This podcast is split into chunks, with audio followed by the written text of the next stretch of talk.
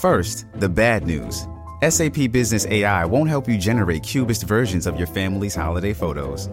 But it will help you understand which supplier is best to help you roll out your plant based packaging in Southeast Asia, or identify the training your junior project manager needs to rise up the ranks, and automate repetitive tasks while you focus on big innovations. So you can be ready for the next opportunity. Revolutionary technology, real world results. That's SAP Business AI.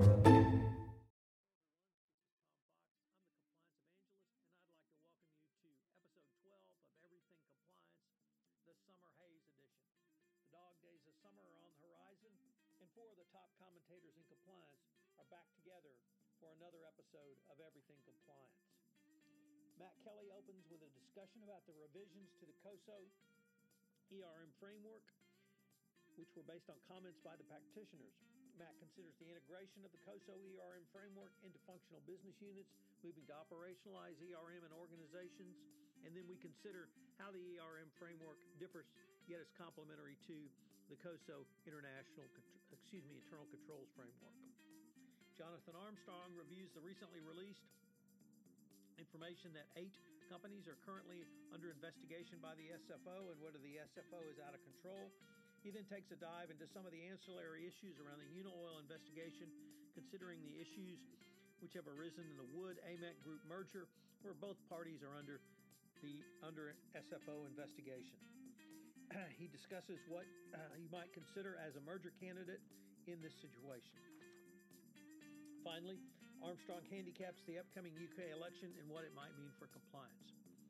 Jay Rosen brings his Mr. Monitorship hat and his former Mr. Translation set of eyes to the question of operationalizing your compliance program. He considers how the compliance function can work with other corporate functions to embed compliance into the fabric of an organization, making compliance a competitive advantage.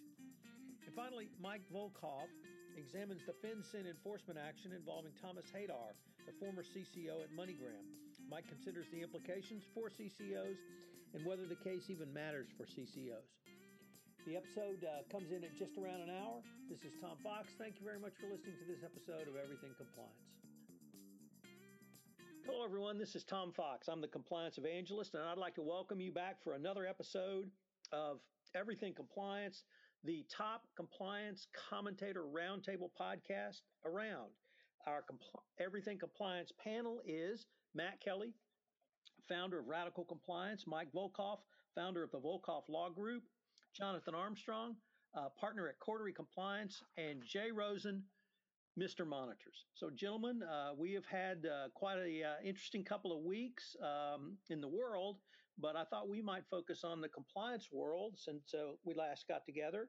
And uh, Matt, you've been looking at, thinking about, and frankly, writing some very interesting things about the COSO framework. You and I had the chance to uh, visit with that uh, a little bit earlier this week, but I was wondering if you could maybe uh, uh talk about the COSO ERM framework and how that ties into uh, and is complementary to either the COSO internal controls framework, a general compliance program, or in a direction that uh, maybe I hadn't thought of. So take it away, Matt. Yeah, sure. it's great to be back here, Tom. Hello, everybody.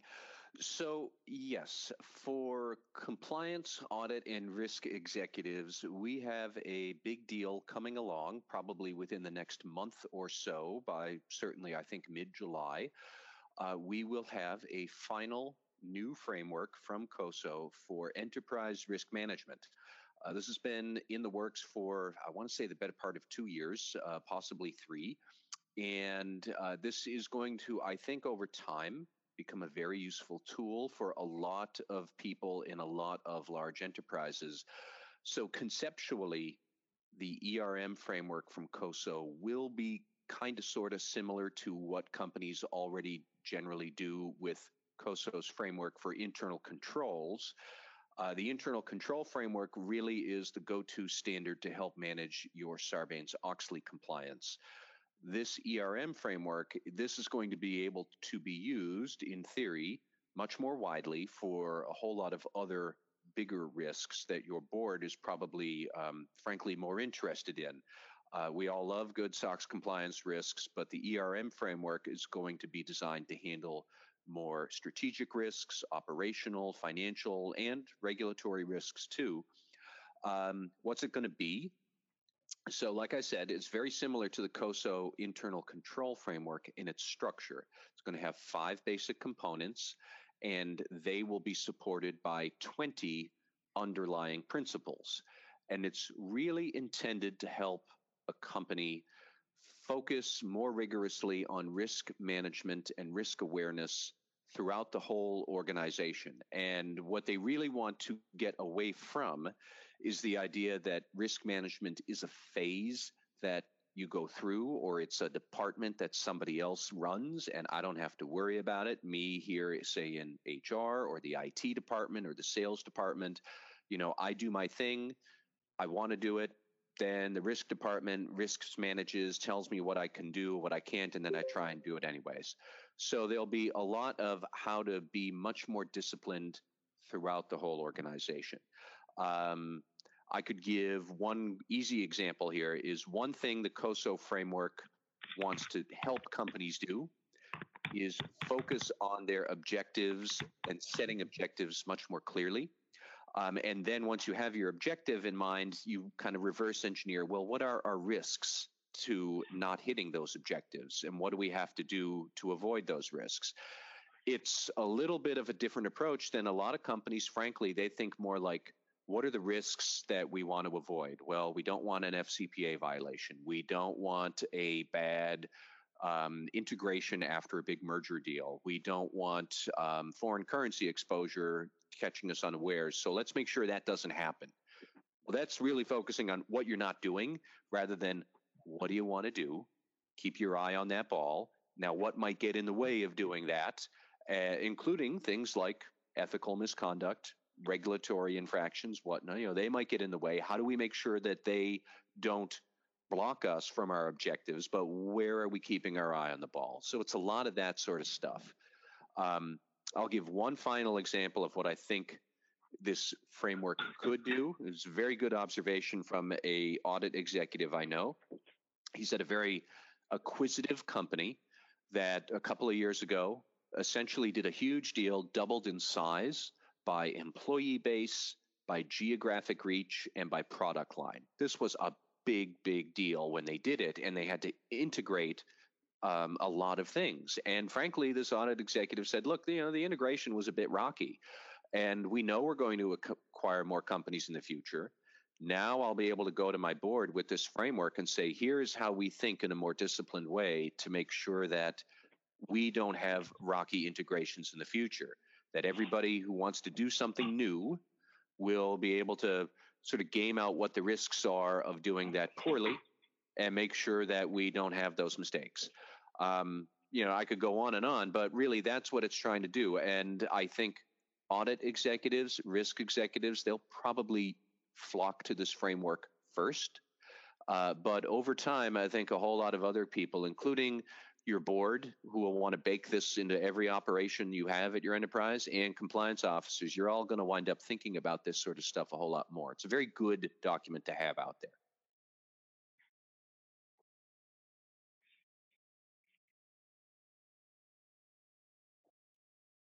So that's what I got for you.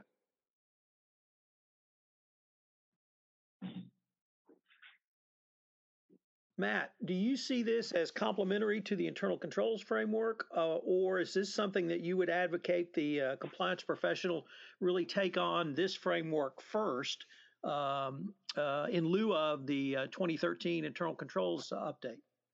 Um, no, I wouldn't advocate that. Uh, I I think it is better to say that this is a bigger, broader approach to the same sort of issues you grapple with with internal controls. Um, you know, that's very much looking at where are the weak spots in our financial reporting processes. Uh, how do we seal those up? And it gets very granular about the types of weakness you might have. So it's the same sort of approach as look at what are your weaknesses and how do you seal them up, but it's much more for everything you might do. Um, you know, and frankly, there is the reality that a lot of companies are already using the internal control framework because SOX compliance has been something you've been dealing with for a long time. And the 2013 framework is very good for that. Um, I don't think people are going to abandon that so much as they're going to start saying, well, how do we scale up these ideas to the other operations the company has? Um, I think boards in particular are going to see if they could use that for strategic risks because companies still make a lot of strategic mistakes or they don't achieve the the benefits of whatever they were hoping for. Like my friend with uh, the merger that was you know eventually it, it went through and it company was integrated but it was rocky. And it took them longer and probably i suspect cost more than they were expecting. So how do you really have a more rigorous approach to things you do and the risks around them. That's what this framework's looking for. So, would this uh, would it be fair to characterize this as an attempt to uh, operationalize risk into the individual business dis, uh, corporate disciplines, moving it down yes. so that uh, everyone's thinking about it both on a tactical and strategic level? Yes, I think so. That's exactly what um, the COSO people want to do, and I think one small but telling uh, gesture that they've made is their original framework had a graphic that featured you know on the left were your principles and values and your mission and on the right was the enhanced performance.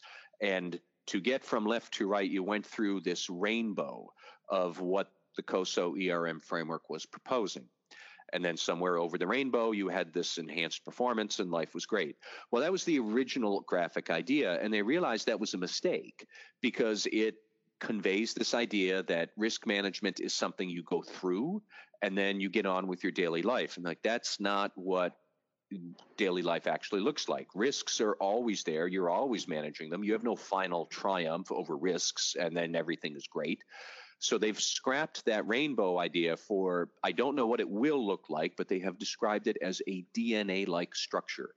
So I'm guessing that's some sort of weird double helix thing that I last saw in 10th grade biology class.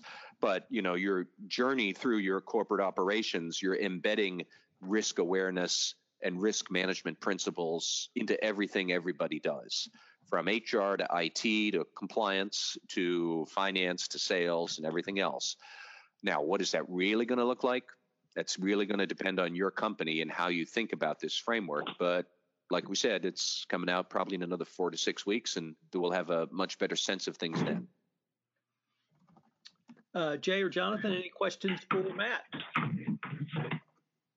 Not from me. Sounds an interesting. Uh, sounds an interesting approach. Well, uh, Jonathan, go ahead, Jay. No, I said I'm good to go. So continue out forward. Uh, well, Jonathan, we have uh, had some, uh, I thought, pretty interesting developments out of the uh, United Kingdom uh, outside of the election and outside of Brexit, um, where um, the um, two large companies, engineering companies, the Wood Group and AMEC, were considering uh, or, or are, I think, attempting to merge. And it turns out they are both uh, uh, under investigation from the Serious Fraud Office uh, around uh. I was wondering if you might uh, unpack that for us and tell us about, uh, or at least perhaps give us some guidance on what companies can do in the M&A context around this issue of if your partner or your acquirer even may be under investigation. What does it all mean from your perspective? Yeah, happy to. Um, there's been a lot of activity in the Unaoil case at the moment, and it's probably fair both to the SFO and to those uh, accused to say not too much about that, except that some of the individuals concerned and some of the corporations concerned brought uh, judicial review proceedings against the SFO recently, which they lost and which uh, as a result, the SFO won. So that relates to some of the cooper- cooperation activity that the SFO have had with the uh, Monaco authorities. And at the same time, the SFO have said little, but something about the fact that some uh, connected parties are under investigation as well, including uh, Petrofac. But the disclosures relating to both um, uh, Foster Wheeler and uh, John Wood Uh, and for full disclosure, back in the day, 40 years or so ago, my father acted for Foster, uh, worked for Foster Wheeler. Um, and um, uh, but, but, those allegations seem to uh, be connected to the Unaoil investigation, and, and, that's something that that both of the corporations concerned have made public rather than the SFO. Um, it's fair to say that Unaoil denies wrongdoing, and it's fair to say that at this stage, uh, Foster Wheeler and Wood Group do as well. Uh, Foster Wheeler are the target company. They say that they have given some documents to the SFO, and Wood Group, the acquirer, say that they were part of a joint venture which paid Unaoil some money, but that they don't consider that to have been a bribe. And I think in many respects, that's the sort of lead into the approach, really. As many of you will know, under the UK Bribery Act, a company can be liable for its joint venture partners, and it also has an obligation to stamp out bribery. There's there's a failure to prevent provision in the legislation, and when we get to merger and uh, an acquisition activity, it's slightly disappointing in that there is a whole principle of the MOJ guidance that accompanies the Bribery Act that talks about due diligence, but most of that talks about due diligence in agents and and uh, uh, sales channel and, and things like that. Now, to backtrack slightly, the MOJ guidance only deals with these failure to prevent provisions, and the MOJ isn't the same as the DOJ in the US. The MOJ was the government department that was responsible for putting the Bribery Act on the statute book. It has no role to play in enforcement.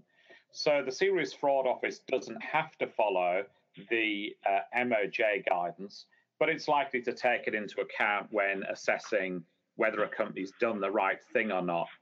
Uh, but Principle 4.4 says that organizations need to take special care when entering into some business relationships. Uh, it says that they may need to undertake a thorough due diligence and risk mitigation prior to entering into any commitments. And it says a relationship that carries particularly important due diligence implications is a merger of commercial organizations or an acquisition of one by another.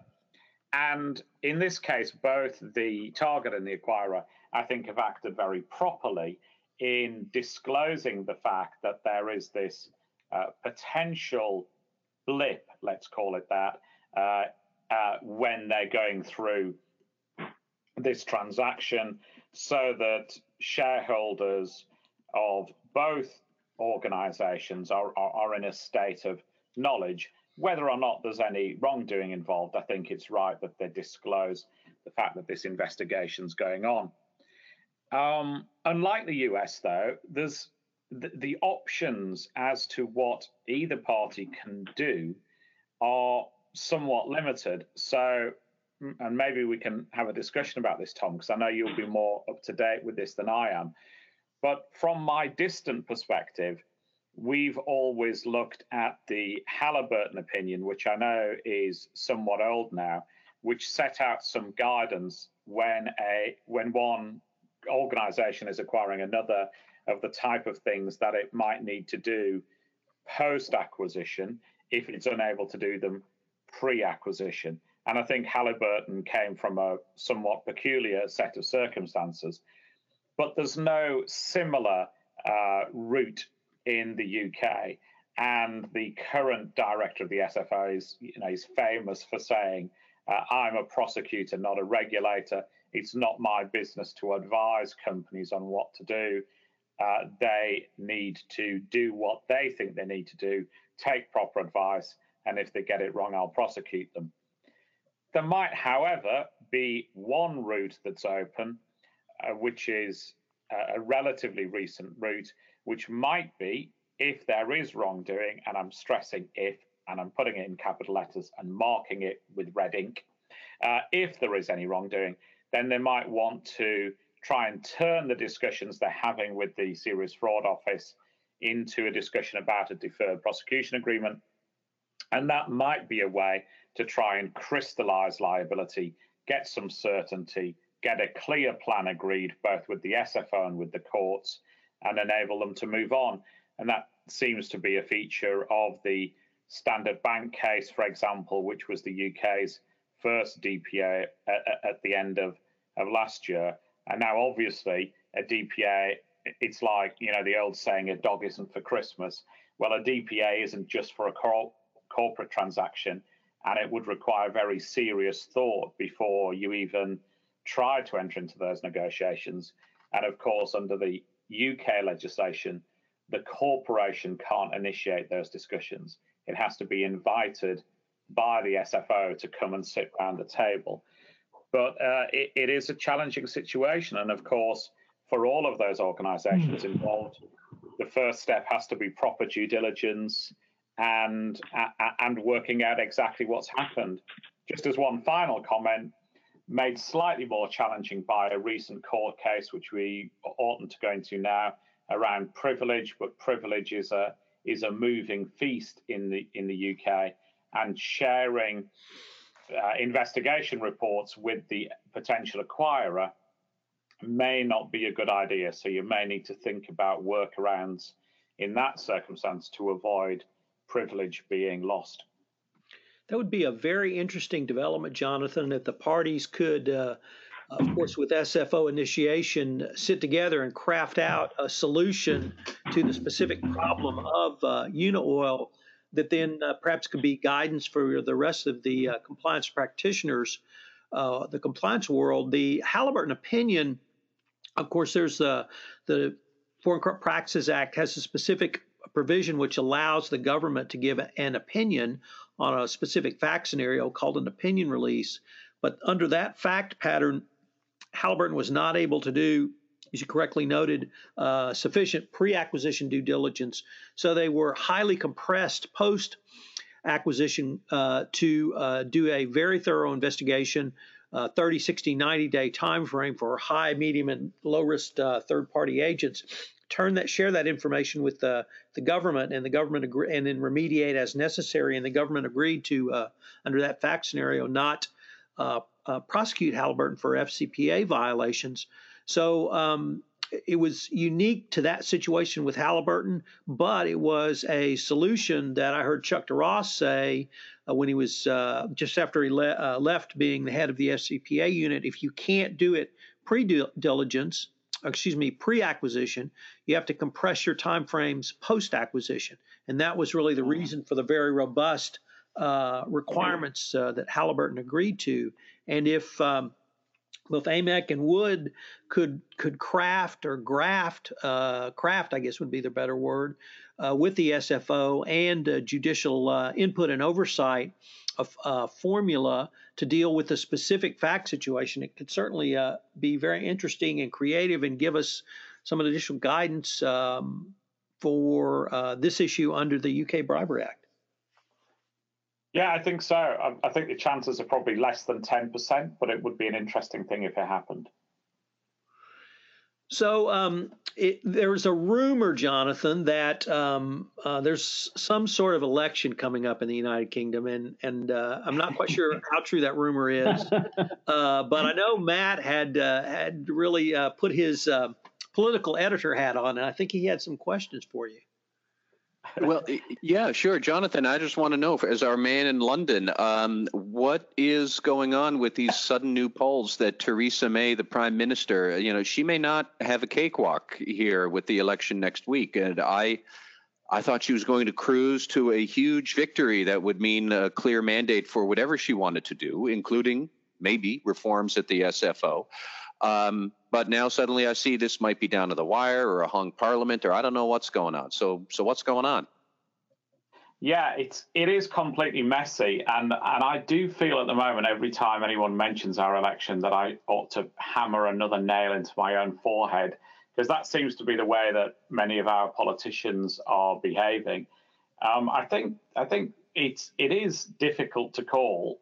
Um, I was on a I, I think one of the difficulties that we get in the UK, and we've talked about it before, is we have these echo chambers. So I was sat next to a guy I didn't know on the train last night who says, absolutely everyone in my social media timeline is saying Corbyn's going to win. Now, that's not what I think from where I'm sitting. But I think the difficulty we have is that the polls can be so radically wrong. I think most people, though, to use a sporting uh, phrase, think that Theresa May has the ability to clutch defeat out of the jaws of victory. It should have been an entire walkover for her.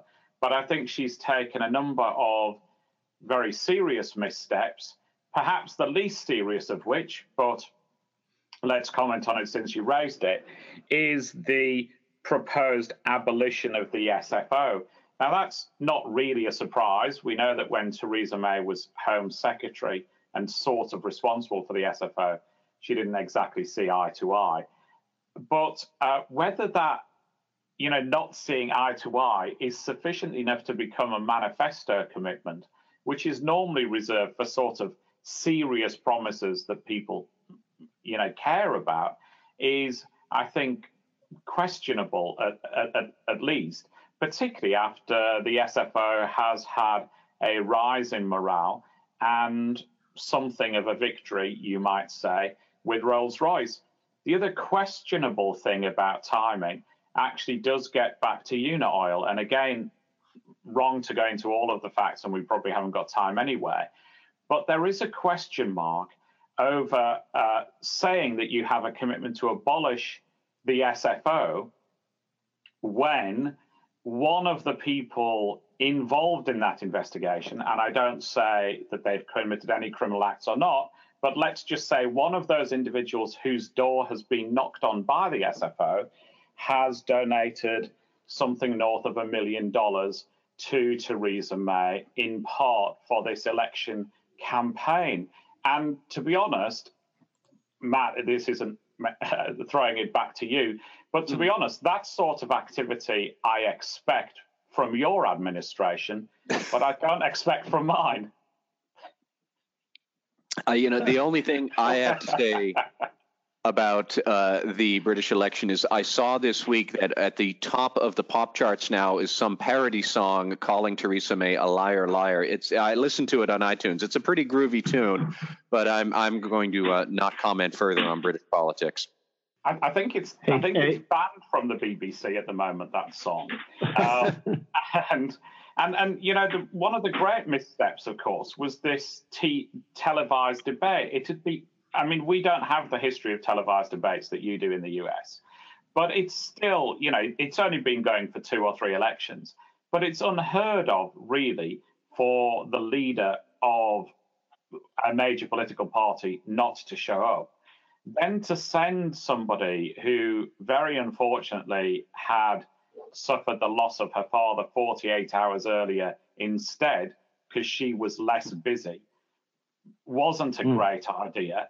And then to uh, authorize or at least not prohibit your social media team from dissing everybody else who did take part and imply that they were cowards when you were the one that didn't show up is you know a stream of disasters after disasters. And and it's unfortunate really that the uh, you know I'm I'm no great fan of David Cameron but but one thing David Cameron was quite good about I think as a former marketing man was looking at consistency of message making sure that you weren't saying one thing with the right hand, hand side of your mouth and one with the left. And unfortunately that's a skill that's that's that the Theresa May team seem perhaps to have to have lost. All right, hey, uh, Jonathan. This is uh, this is Mike Volkov here, and hi, Mike. What, what I uh, what question for you is uh, what I don't understand is why. What's the politics of opposing the SFO? What is the problem with the SFO, and why is there one party that wants to merge it into the Ministry of Justice? And what's the hope in doing that? What are they trying to accomplish? And, you know, why have they always been a lightning rod? Yeah, um, they're not trying to merge it into the Ministry of Justice. Constitutionally, okay. that's that's prohibited. So the okay. SFO has to be uh, an independent body. But they are, um, T- Theresa May has had this long standing, I don't know, love affair, would you call it, with uh, this um, unification of crime fighting bodies. And what she wants to do is is merge the SFO almost back where it came from. So so serious fraud was split off from the existing prosecution system, if you like, to enable there to be a multidisciplinary approach so that it could be lawyers and investigators and accountants working together. And I think to be neutral about it, Theresa May sort of wants to push the bodies together. And I guess she would say that that will give more energy to uh, lower level financial crimes like money laundering, which can be an indicator of other criminal offences. Um, the, the, the other interesting thing from my point of view is that if Corbyn were to become prime minister, and, and that's a big capital, uh, you know, a, a, a big capital if, um, who would then be making the decision?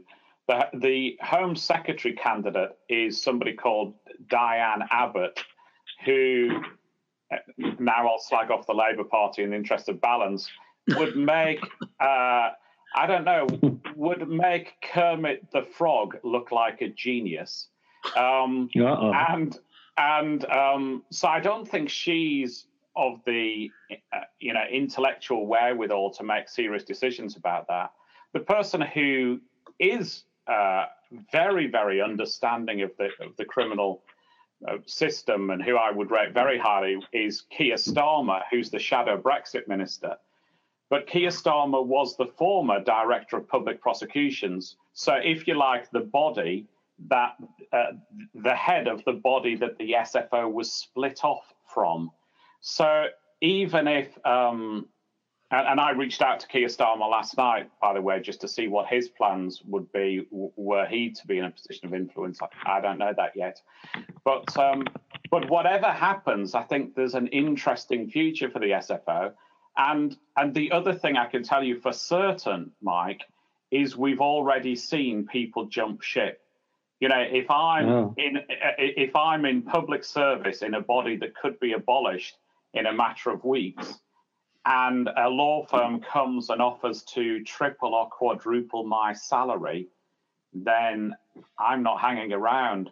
So the difficulty is, is even if the SFO remains, it might be that it remains, you know, with half the lawyers that it had a fortnight ago because of the uncertainty that this has all created.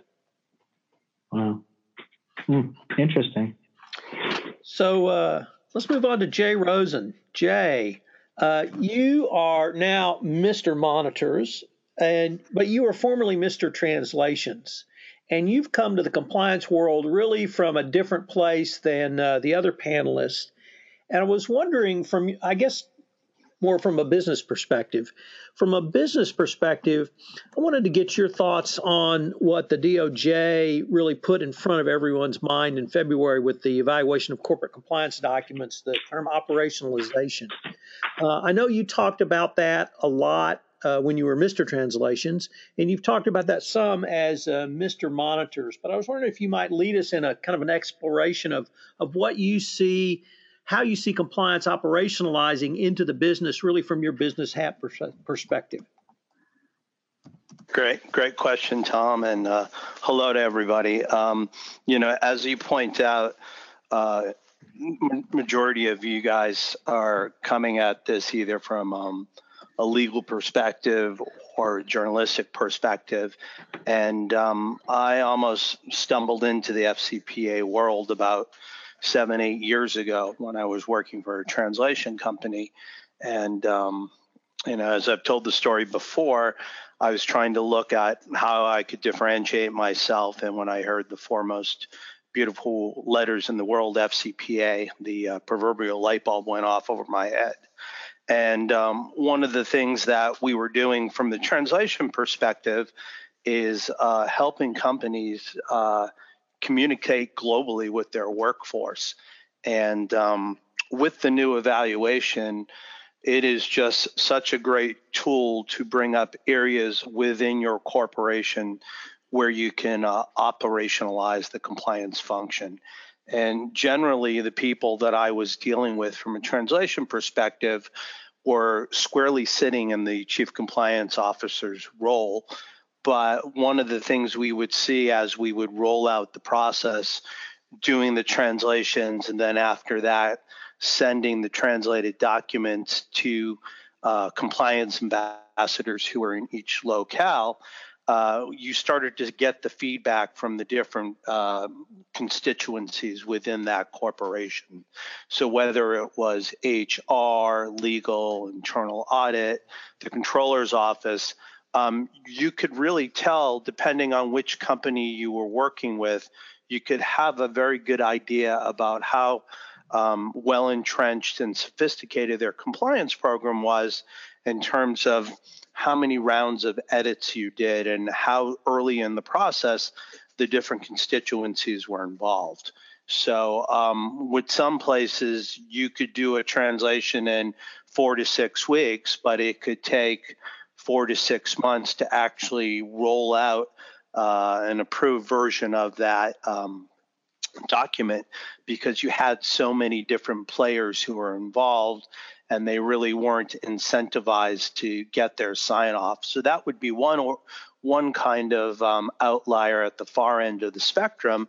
And on the other side, you would have companies that really uh, just jumped on it, that there was a, a, compl- a culture of compliance there, and that these folks who were the compliance ambassadors in different uh, countries and different territories.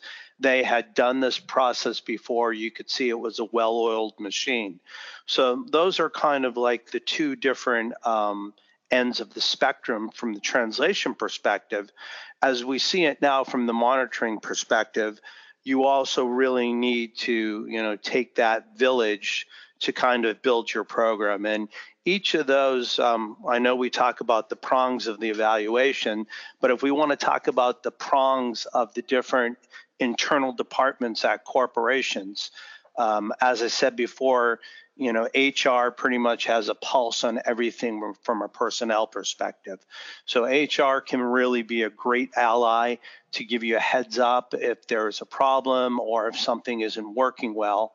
So they are good folks to get on your team to become compliance ambassadors. In terms of oper- operationalizing your compliance program or um, you know operationalizing uh, an internal uh, evaluation or an assessment, internal audit really uh, sees how the machinery moves. And as they are out within the corporation, they're a great ally to use to um, do random testing and to see if uh, programs that have been put in place are actually working that way. So they can give you an, an early warning side in terms of whether or not there are issues from ethics and compliance, and then to look at the hard numbers when you go through the um, you know the accounting and the controlling function. Uh, you really can see if there's any types of uh, inconsistency on monthly billings or uh, commission statements. So, um, you know, by using all that information and uh, now actually having a formal uh, tool to use, the evaluation, to look about how different, um, you know, different groups in your company are you know co- collaborating it really gives you an opportunity either both from that language perspective which was my uh, initial entry into the compliance world and now working at it from a monitor perspective either um, uh, a, self monitoring exercise just to take a check of your organization's health and see how they're doing, or also uh, a monitor that has been prescribed by some regulatory body. So, Jay, I heard a term this morning uh, listening to a Harvard Business Review podcast, which was uh, revenue generation and revenue extraction, and it was applied to the finance discipline. But it really gave me, uh, got me to thinking about that uh, those phrases in terms of compliance. I don't think compliance would ever consider be considered uh, revenue extraction, but certainly uh, revenue enhancement or revenue generation. And I guess what I heard from you was there really are ways for compliance to move towards that model of uh, revenue generation by being a part of the business process at, at the um, really the front lines tactical level. Did I get that right? Yeah, and um, you know that always brings up the discussion of silos that you have within the corporation, and when you start to you know build these bridges within companies, you realize that there are folks out there who may be better handled for doing certain tasks. So, um, you know, in, in the uh, series that you and Russ Berland looked at this week, um, not only did you look at the folks who can be your allies and who can help you be more efficient because they're the subject matter experts and they might have uh, the better access to data, but you also looked at specific obstacles which may pre- prevent people from actually uh, getting on the same page and working forward. And and some of those things, you know, are just the KPIs and the key metrics. And if people are not incentivized to do compliance and operationalize compliance, then that might not happen. So part of that is going back and you know we've seen this uh, with other companies taking a look at how uh, senior management is incentivized from an ethics and compliance perspective. So that's one part about kind of uh, breaking down the silos and making it worthwhile for different departments to participate and help operationalize your compliance so it can be a competitive advantage. And you know the the other part is really people tend to um, you know, stay in their own little world. So, as Russ talked about it, um, he served a lot of pizza in his days. And this is something that we consistently talk about when your CCO is visiting different plants or visiting different companies, that it's invaluable to get out on the front line and talk to people. But I think that, you know, that idea of pizza has to happen even more as we strive to operationalize these benefits within a corporation the more and more opportunities that you have to work with folks who are outside your immediate discipline, uh, the better you can take their objective point of view and you know really take a look at how things are being done and trying to find a way to get rid of those folks who say quote it's all, always been done that way. So uh, if if you can kind of break through and, you know, I think a lot of it has to do with planning when you go back. And when we talk about, you know, whether you're going to have three year horizons or five year horizons. But if the proper planning isn't done to really um, take the different functions and get them working together, then you really cannot hope to uh,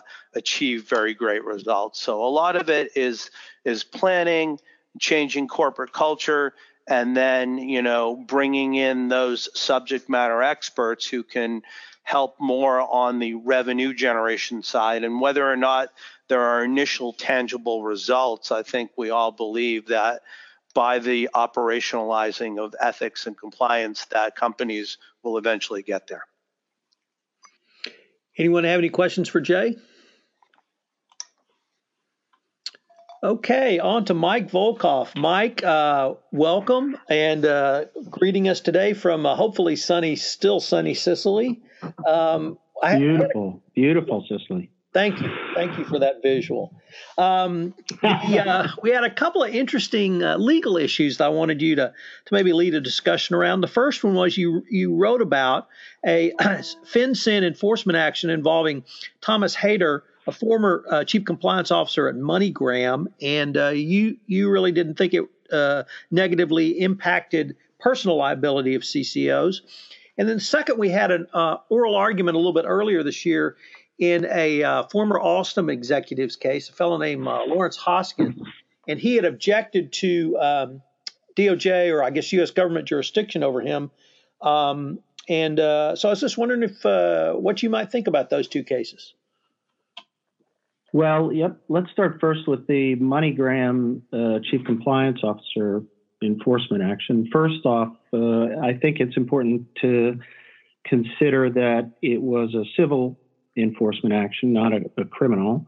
Uh, it's still the, the money that he had to pay in this case was a $250,000 civil penalty. But this was after years of, you know, sort of negotiation and, and back and forth. And he also uh, has a three year bar from serving as a compliance officer at a any money transmission business. But um, I guess you know, in general, when I uh, see uh, enforcement actions against chief compliance officers, I, I, I don't have the same uh, sort of uh, fear and that this is going to, you know, put uh, at risk chief compliance officers because usually their behavior is uh, so bad uh, that, um, you know, frankly, I, I have no problem usually with uh, the enforcement action that occurs. So, I mean, in the MoneyGram case, what to me was interesting, there were three sort of sets of facts that got Haider,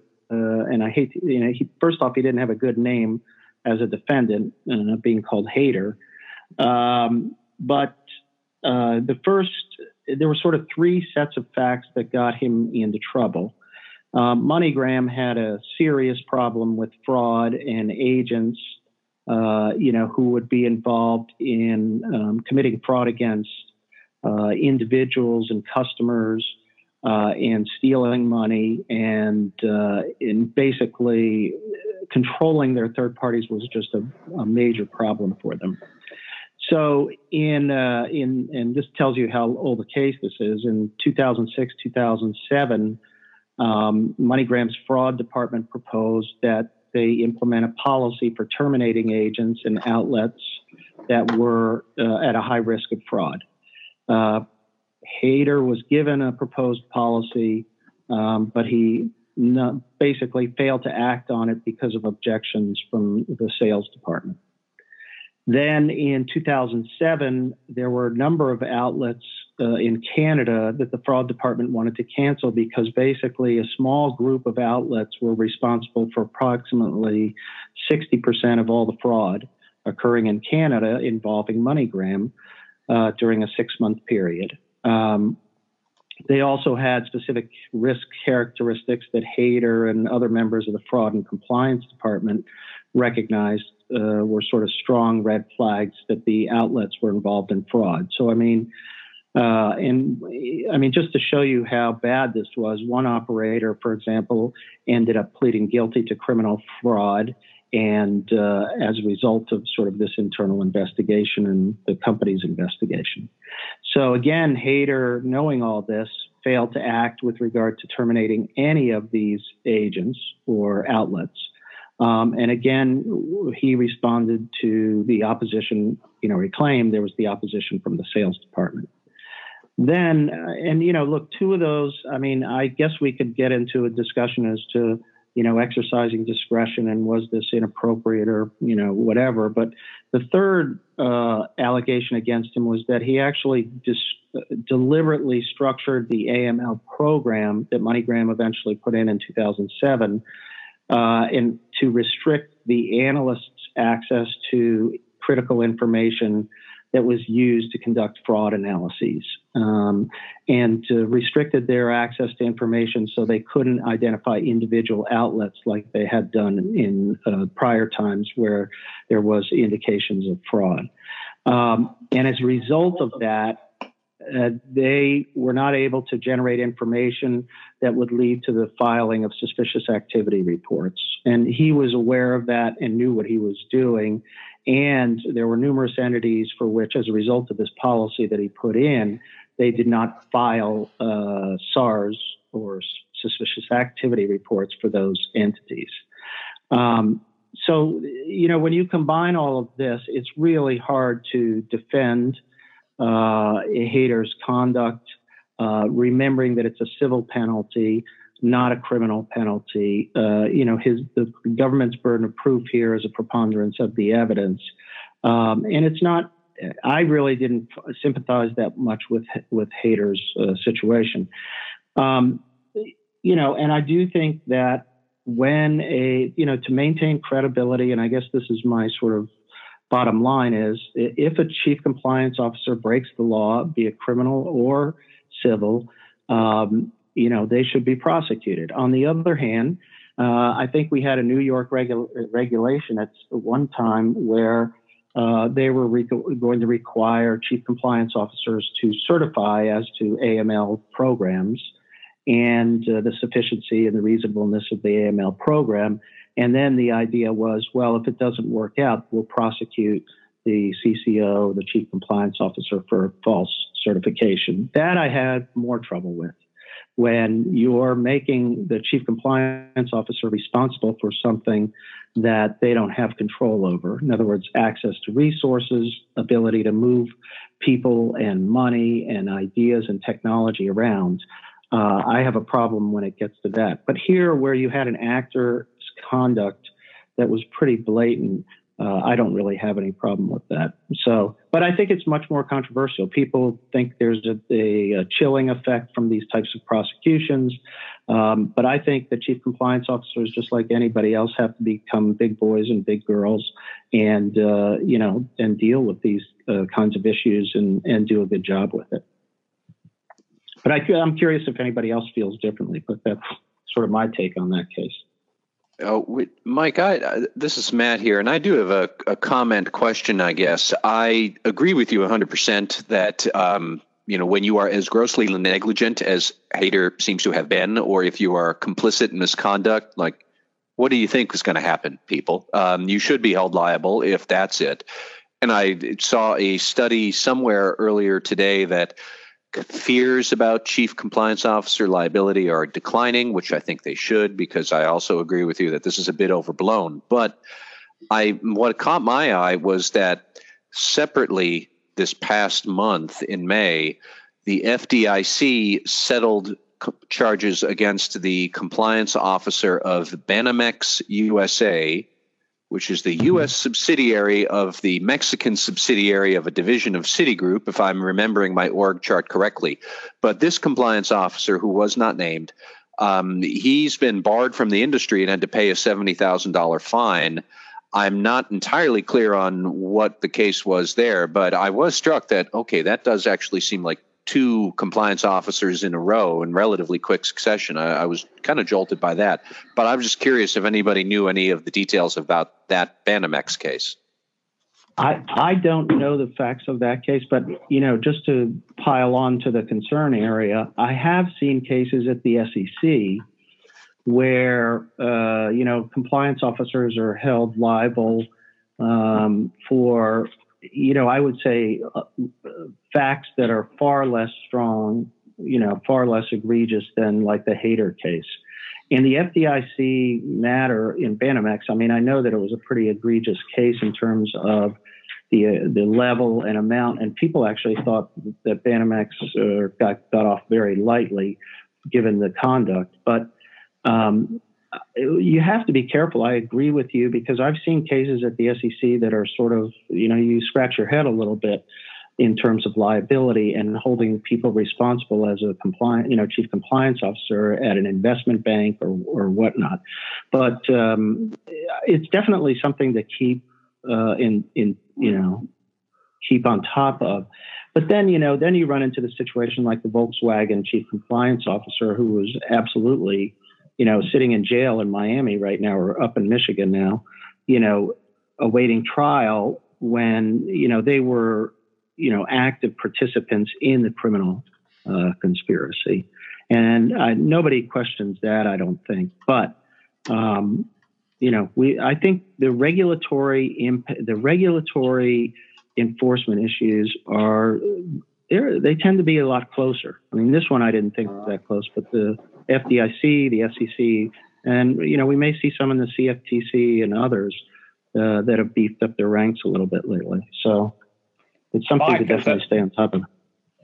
Uh, as a as a just a very brief anecdote, um, back in 2015, the UK financial regulator uh, fined the Bank of Beirut and they also find two individuals a guy called Anthony Wills, who was the former compliance officer, and Michael Allin, who was the internal auditor. And I wrote a blog on it uh, when it came out. And I received a call almost immediately afterwards from a guy who said, I'm Anthony Wills. Uh, do I need a lawyer to speak to you? And I said, depends what you're going to say. And he said, Look, I don't want to say anything other than can I meet you for coffee and tell you how my life has changed? And it was it really was a fascinating coffee mm. meeting with him. And to Matt's point, it's not just whether a compliance officer is fined, and in this case, the monetary penalty wasn't great. It's the fact that they're almost unemployable. Certainly, they can't go back to the you know original job they had. They can't go back to the to working for a regulated entity under the same regulator very easily. So I, I think in some respects, prosecutors need to think carefully about you know this sort of career limiting involvement of compliance officers. I don't know the full facts of the uh, of the Wills case. I obviously know what the FCA made public. I know what Mr. Wills said to me, which may be something that the FCA would would dispute. But th- these, I think, are very challenging cases, and, and you'd hope that um, prosecutors don't just jump on the compliance officer because he's the near guy rather than the right guy. Yeah, no, I agree. I agree completely. Here, here. So, Mike, here's uh, here's my concern with this case that I saw perhaps the facts uh, not quite as egregious as you or Matt, and it seemed to me that, uh, and even if they were uh, more egregious along the lines that uh, you guys characterize them, I, I see this moving towards uh, a standard of negligence. Now, I didn't see negligence here. I agree with Matt. If there uh, it was closer to gross negligence, but as we, you know, being good lawyers, we have to always think about the slippery slope. And uh, it, may get us little bitty steps there, but it seems to me to be moving in a direction where a chief compliance officer could be held at least civilly liable for uh, engaging in a negligent act, either in the in the design, creation, or implementation of a compliance program. Well, I look. I think you raise a very good point because think about all the information that comes into a chief compliance officer, and assuming you have a robust sort of reporting system and information system, to me, making them uh, you know accountable for everything that comes across their desk is really almost unrealistic, given the fact that they don't have you know rarely do they have sufficient resources to do their job uh, and and time and attention to do that. Um, you know, so I, I I agree with you on that. We don't want to see a negligence standard because you know, frankly, uh, you know, we'll get prosecuted as compliance practitioners. Um, you know, it's there are a lot of things that there's a lot of information that can you know sort of go the other way, and if we're going to start saying negligence or you know gross negligence and not you know, provide real meat to the standard of what gross negligence is. Um, you know, like for example, in the Haider case, would you say that one of those three, you know, uh, sort of set of events would be sufficient to, to prosecute the person? I hope not. Um, you know, because I think then you are going towards uh, that. And you're right, there's a slippery slope here. And, you know, this gets to, and not to break out another soapbox here, but it gets to another point that I feel is really important for the compliance profession is to, is to try to start to define professional standards for what they do. And I know it's really hard to do that because compliance officers work in different ways in different organizations. But the, the profession has to come together and do something there because I think that's the way that you can start to set out what a reasonable, you know, sort of chief compliance officer can do in certain situations. And my last point on that, and then I'll, I'll, I'll defer to you guys, is I've seen too many situations in criminal investigations where the person who is first or second to get blamed is usually the general counsel or the chief compliance officer because they touched or were near the information that was, you know, relevant because uh, something blew up from that. You know, the way they handled the third party. They may have reviewed something in the process.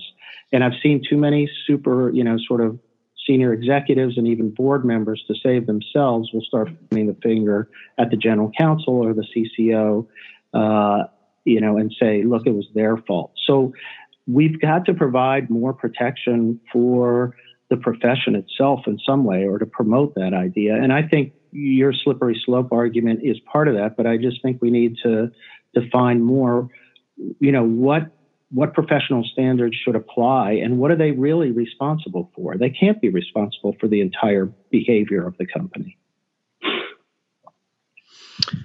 So, Mike, why don't we save uh, Hoskins' discussion for another day and just go directly into rants? And you were about to start on one, so you just want to continue on on that tack, Mike? Uh, well, my uh, I do have uh, that is it actually is is one of my rants uh, that I I do believe that the compliance profession has grown in such a way, um, and uh, I don't want to see the momentum lost.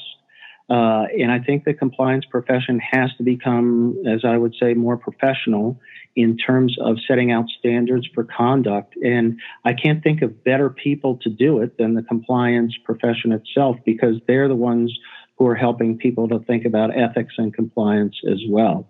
Um, so my rant is, you know, let's uh, at the SCCE, you know, the next meeting of uh, the group, let's let's start to push this idea and get, you know, some of the. We have great thinkers you know, all of you folks who are attending here, and uh, and get some ideas on paper and and start to circulate them and and get some professional standards uh, in place. And I don't think it's that hard, I guess, but you know, if lawyers can do it, and we know how much lawyers abide by their professional standards, uh, chief compliance officers can do it. So that's my rant. Jay Rosen, you got a rant for us? Uh, I'm looking forward to June 8th. Like, I'll say that. That'll be my rant. okay. Uh, fair enough. Uh, Jonathan Armstrong. I think I've probably ranted enough. I wonder if I could have a wish, a wish that we could have better quality politicians on both sides of the Atlantic. That's that definitely qualifies as a rant. And our resident, our resident left wing Cambridgeite Matt Kelly's always good for a rant. So what do you have for us today, Matt? Well, yeah. So I have two, and I'm going to keep them brief. I don't. One is a rant. Another one is just an interesting item for the compliance radar screen. Uh, but I did want to raise a point about climate change uh, in this day after Donald Trump announced that the United States will withdraw from the Paris Agreement. Um, that is interesting, and I think compliance officers will see plenty of consequences that will touch them in that already several states have said that they're going to adopt Paris level standards anyways. Um, I could foresee other nations imposing carbon tariffs on corporations from the US, uh, all sorts of complications because as the US abdicates setting some sort of a federal stance on climate change and how we would handle environmental regulation, um, then I think that others are going to try and fill the void. And really, the most important the thing that did happen this week was more the shareholders at ExxonMobil voting against the board's wishes to say, yes, Exxon, we really do want you to disclose much more about the impact of climate change on your business.